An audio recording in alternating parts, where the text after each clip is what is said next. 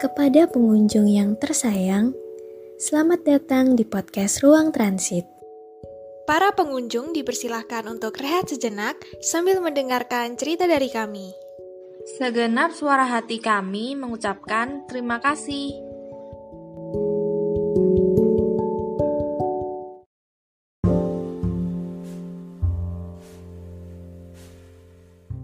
Malam ini Jepang sedang 11 derajat.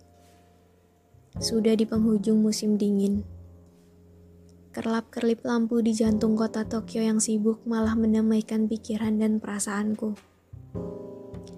Aku sedang di Shibuya, melarikan diri setelah kesibukan kemarin dan seharian hari ini. Mungkin kalau pagi tadi aku tidak menerima pesan dari salah satu kenalanku, aku pasti sedang bersama teman-teman kantorku. Tidak ada masalah dengan mereka, tapi aku sedang tidak ingin mendengar curhatan-curhatan mereka tentang hal yang itu-itu saja. Ya, walau kadang ada kemajuan, cerita baru, atau malah cerita mereka berhenti dengan akhir yang gak bagus. Begitulah tentang cinta. Jadi, ini sebenarnya entah takdir atau kebetulan yang aneh aku bertemu dengan dia dengan cara yang terlalu mengejutkan. Aku ada di Jepang sejak kemarin lusa. Datang bersama bosku dan beberapa staf di kantor karena pekerjaan mengharuskan kami datang. Kemarin dan hari ini, event yang kami ikuti cukup membuat kami sibuk dan hampir tidak memberi kami kesempatan untuk menikmati Jepang tanpa memikirkan pekerjaan obrolan di meja makan saat makan siang dan makan malam dipenuhi topik tentang pekerjaan kami. Untungnya, malam ini aku bisa melarikan diri sejenak. Pagi tadi dia mengirimi aku pesan. Katanya juga sedang di Jepang. Ngajak bertemu kalau-kalau aku ada waktu. Mungkin dia iseng aja ngajak aku bertemu basa-basi gitu karena dia juga sedang di Jepang dan kebetulan melihat updateanku di sosial media. Mungkin dia juga nggak mau-mau banget ketemu aku. Mungkin. Tapi ternyata kami menginap di hotel yang sama. Bahkan kamar kami hanya terpisah satu kamar. Kami saling sapa di balkon hotel. Aneh sih memang. Kami sempat ketawa karena ini betul-betul kebetulan yang gak disangka-sangka. Ada waktu kosong kapan? Tanya dia di balkon. Kami dipisahkan satu balkon kamar bosku. Pagi sampai sore aku ada kerjaan, tapi mungkin malam ini bisa keluar.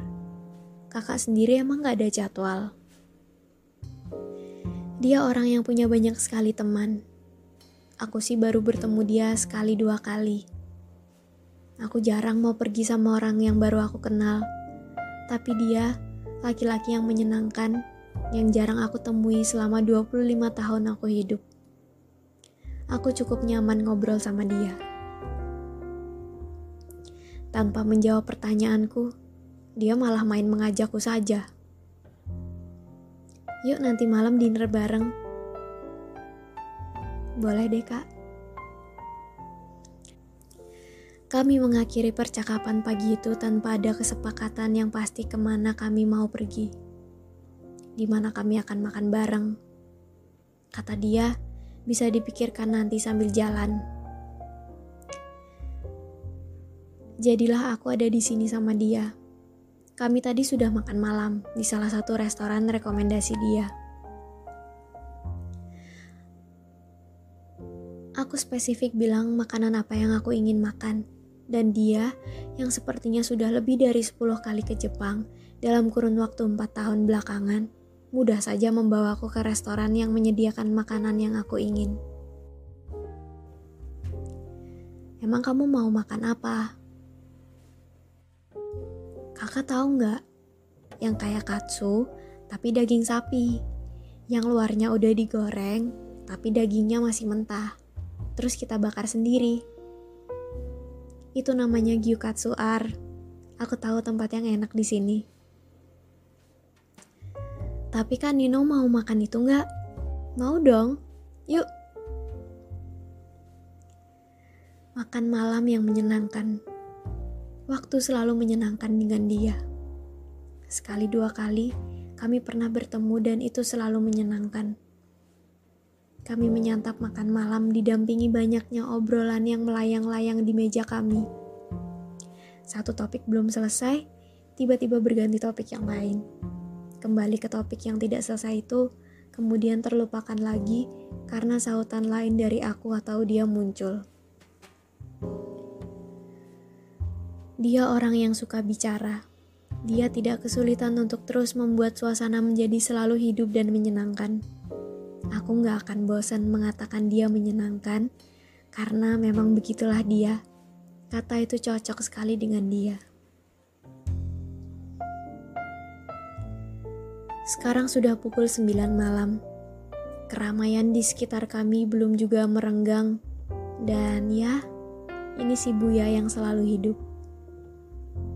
Dipenuhi orang-orang yang aku juga tidak tahu apakah mereka sedang sungguhan bahagia atau tidak. Benar-benar memberikan senyum yang tulus pada pasangannya atau tidak sungguhan tertawa atau sebetulnya sakit kepala karena alasan-alasan yang juga tidak aku ketahui. Karena itulah manusia, makhluk yang paling bisa berpura-pura menyimpan banyak hal dalam bentuk apa pun itu. Aku dan dia sedang mengantri untuk membeli minuman. Enggan untuk kembali ke hotel karena malam ini masih cukup panjang dan kami masih terlalu senang bersama-sama. Kamu mau minum apa? Kopi? Aku menjawab pertanyaannya bersamaan dengan dia juga menjawab pertanyaannya sendiri yang entah ditujukan untuk aku atau untuk kami berdua. Aku sih ada asam lambung aku ada jadi kami saling tatap dan dia tergelak duluan. Aku ikut tertawa karena tawanya yang selalu lucu dan menyenangkan didengar. Pertama kali bertemu dengan dia, Aku langsung jatuh cinta dengan caranya tertawa. Dia meminta kami agar duduk di area outdoor. Aku gak keberatan, cuman sedikit bingung kenapa mau duduk di luar dengan udara yang cukup dingin sekarang ini. Tapi kebingunganku segera terjawab ketika dia dengan pelan dan halus bertanya. Aku mau merokok, kamu keberatan gak? Silakan kak. Aku dengan segelas coklat dingin dan dia dengan segelas coklat hangat, serta sebatang rokok yang terus melayangkan asap. Dia berkali-kali menghisap rokoknya, kemudian berpaling ke samping saat membuang asap rokoknya agar tidak kena aku. Dua kali aku bertemu dia, dan aku tahu itu salah satu kebiasaannya kalau sedang merokok walaupun dia sedang merokok bersama teman-temannya yang juga melakukan hal yang sama. Dia tetap berpaling ke samping atau bahkan memutar badan ke belakang, memastikan asap yang dia hembuskan tidak langsung mengenai orang lain. Jadi kamu sampai sekarang belum dapat apa-apa Korea? Pertanyaannya disambung dengan tawa kecilnya. Aku menggeleng, ikut tertawa. Gak dulu deh kak, gak ada waktu mikirin kayak gitu, malas. Kalau ternyata gak berjalan baik, cuman buang-buang waktu. Buang-buang waktu, atau kamu sebenarnya gak siap. Aku bergumam sejenak. Umurku dan dia terpaut cukup jauh. Dia pasti lebih banyak pengalaman tentang urusan perasaan Buktinya aku dan dia sama-sama belum punya hubungan yang serius. Aku cuman gak suka fakta kalau orang yang udah terlanjur aku sayang, ternyata endingnya gak sama aku. Tapi kan itu namanya proses mengenal. Aku menghela nafas, mengangkat bahuku. Soal perasaan seperti ini tidak ada salah benar cukup meyakini hal yang masing-masing yakini saja. Setelah aku tidak berhasil dengan hubunganku yang sebelumnya, Aku sudah gak pernah memberi saran apa pun ke orang lain dan gak begitu menganggap serius saran yang diberikan orang lain padaku. Sekali aku tidak siap, ya aku tidak siap. Cukup muak mendengar banyaknya orang yang memberiku banyak pelajaran dan memintaku mencoba lagi memiliki hubungan. Padahal mereka sendiri entah hubungannya berjalan baik atau tidak. Di dunia ini gak ada yang sempurna berhasil untuk dia, belum tentu berhasil untuk aku. Kak Nino sendiri, kenapa sampai sekarang masih sendiri aja? Lagi-lagi dia tertawa. Dia memang orang yang mudah sekali tertawa bahkan dengan candaan paling receh sekalipun. Ia menghisap sebentar rokoknya kemudian menghembuskan asapnya ke samping. Aku kembali bertanya sebelum dia menjawab memperjelas pertanyaanku yang sebelumnya. Kenapa akhirnya nggak jadi sama pasangan kakak yang terakhir? Dari banyaknya hal yang aku dengar tentang dia, aku tahu kalau dia dengan pacarnya yang terakhir sudah pacaran cukup lama. Lima tahun? Sepertinya segitu. Tapi akhirnya dia memilih untuk nggak menikahi pacarnya. aku nggak nemu aja waktu yang pas. Makanya aku sama dia lumayan lama kan. Selama itu nggak ketemu waktu yang pas kak. Waktu yang pas buat Kak Nino itu maksudnya kayak apa? Dia cepat sekali menjawabku. Seperti sudah tahu jawaban apa yang akan dia berikan kalau-kalau ada yang bertanya seperti itu ke dia. Atau bahkan dia sudah terlalu sering menerima pertanyaan itu, jadi sudah hafal luar kepala jawabannya. Ya, selama sama dia, aku gak pernah ketemu aja waktu yang pas. Aku juga gak tahu waktu yang kayak apa. Aku gak pernah dapet jawaban yang tepat. Kapan waktu yang tepat? Aku gak pernah ngerasa tepat. Aku sejenak menyesap minumanku, bingung dengan cara berpikirnya. Dia sebenarnya cari apa ya? Dia minta jawaban itu ke siapa? Kok sampai sekarang dia nggak dapat jawabannya? Pacarnya pasti kecewa banget dia sama dia. Kak Nino nggak nemu waktu yang tepat, atau sebenarnya nggak yakin. Alisnya menekuk sejenak. Dia menggeleng, kemudian kembali menghisap rokoknya. Menghembuskan asapnya ke samping, mungkin sambil berpikir kalau omonganku barusan bisa dipertimbangkan. Kalau dibilang gak yakin sebenarnya gak juga sih. Aku aja lah makan sama dia. Aku sayang sama dia. Aku tahu aku mau serius sama dia. Tapi selama perjalananku sama dia, aku gak tahu di titik mana aku bisa ambil keputusan untuk nikah sama dia. itu jelas bukan keyakinan. Kak Nino cuman tahu kakak niat serius. Tapi kakak sendiri gak yakin betulan mau atau enggak. Aku dan dia sama-sama diam. Dan aku tahu, dia sebenarnya gak butuh aku sadarkan seperti itu. Dia sudah banyak melewati berbagai hal enam tahun lebih dulu daripada aku. Tapi ternyata lebih dulu memulai sesuatu nggak menjamin kita bijak dengan banyak hal dalam hidup. Ada yang bahkan nggak bisa mengenali dirinya sendiri. Ada juga yang nggak bisa menyadari apa yang dirinya sendiri inginkan. Ada juga yang nggak bisa memahami sebetulnya apa yang ia yakini selama ini menjebak dirinya sendiri. Mungkin aku pun sama seperti itu. Banyak hal yang aku yakini yang mungkin menjebak aku. Buktinya teman-temanku sudah lelah berusaha menyadarkan aku kalau aku perlu merubah cara berpikirku.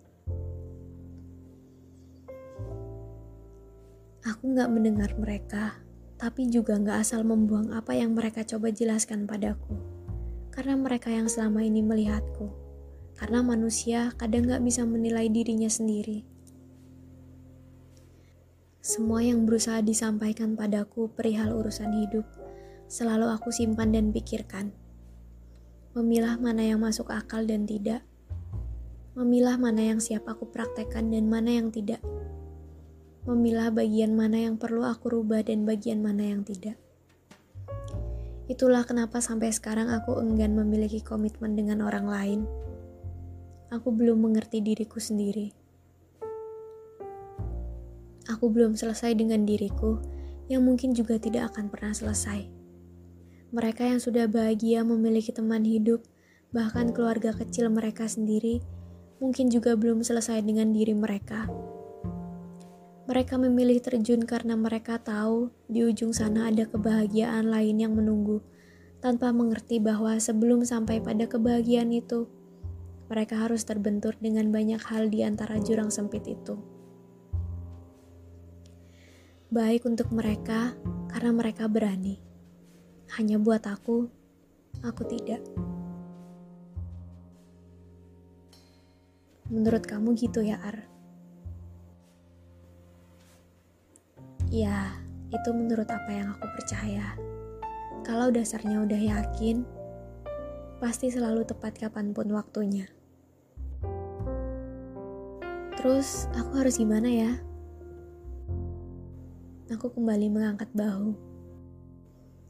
Coba sekali-sekali diajak ngomong diri sendiri. Jangan sibuk kerja terus, Kak. Nyari apa lagi sih? Aku menyambungnya dengan tawa. Dia juga tertawa. Kamu kan juga kerja terus. Nyari apa sih? Kalau aku sih, aku udah tahu aku nggak masalah kalau nantinya sendirian. Aku sepakat sama diriku sendiri buat melakukan apa yang membuat aku dan diriku senang. Aku bohong kalau aku bilang tidak suka dengan dia. Aku jatuh cinta sama dia lewat caranya tertawa. Dengan caranya berbicara yang menyenangkan. Dia laki-laki yang aku cari. Tapi kalau dari sini, dia mau balik karena tahu-tahu jadi yakin dengan pacarnya yang dulu berkat omonganku barusan juga nggak apa-apa. Bukan berarti aku nggak serius menyukainya tapi percuma kalau hubungan itu dimulai dengan perbedaan keyakinan. Aku yakin sama dia, sedangkan dia nggak yakin sama aku. Aku sudah melihat akhirnya akan seperti apa. Seperti apa? Ya kayak dia sama mantannya kan? Sekali lagi, aku merelakan. Atau lebih tepatnya, melepas karena aku sendiri gak cukup berani melanjutkan sesuatu yang aku yakin gak akan berhasil. Sejauh yang aku yakini, aku sama dia nggak akan berhasil. Menyesal atau enggak, penyesalan itu akan selalu ada. Katanya penyesalan adanya di akhir. Kata siapa? Ini aku, sekarang ini, sambil menatap dia menghembuskan sekali lagi asap rokoknya ke samping, sudah tahu kalau aku menyesal. Tapi aku pilih yang ini saja daripada penyesalan selanjutnya. Karena kalau ada yang selanjutnya, berarti dikali dua kan?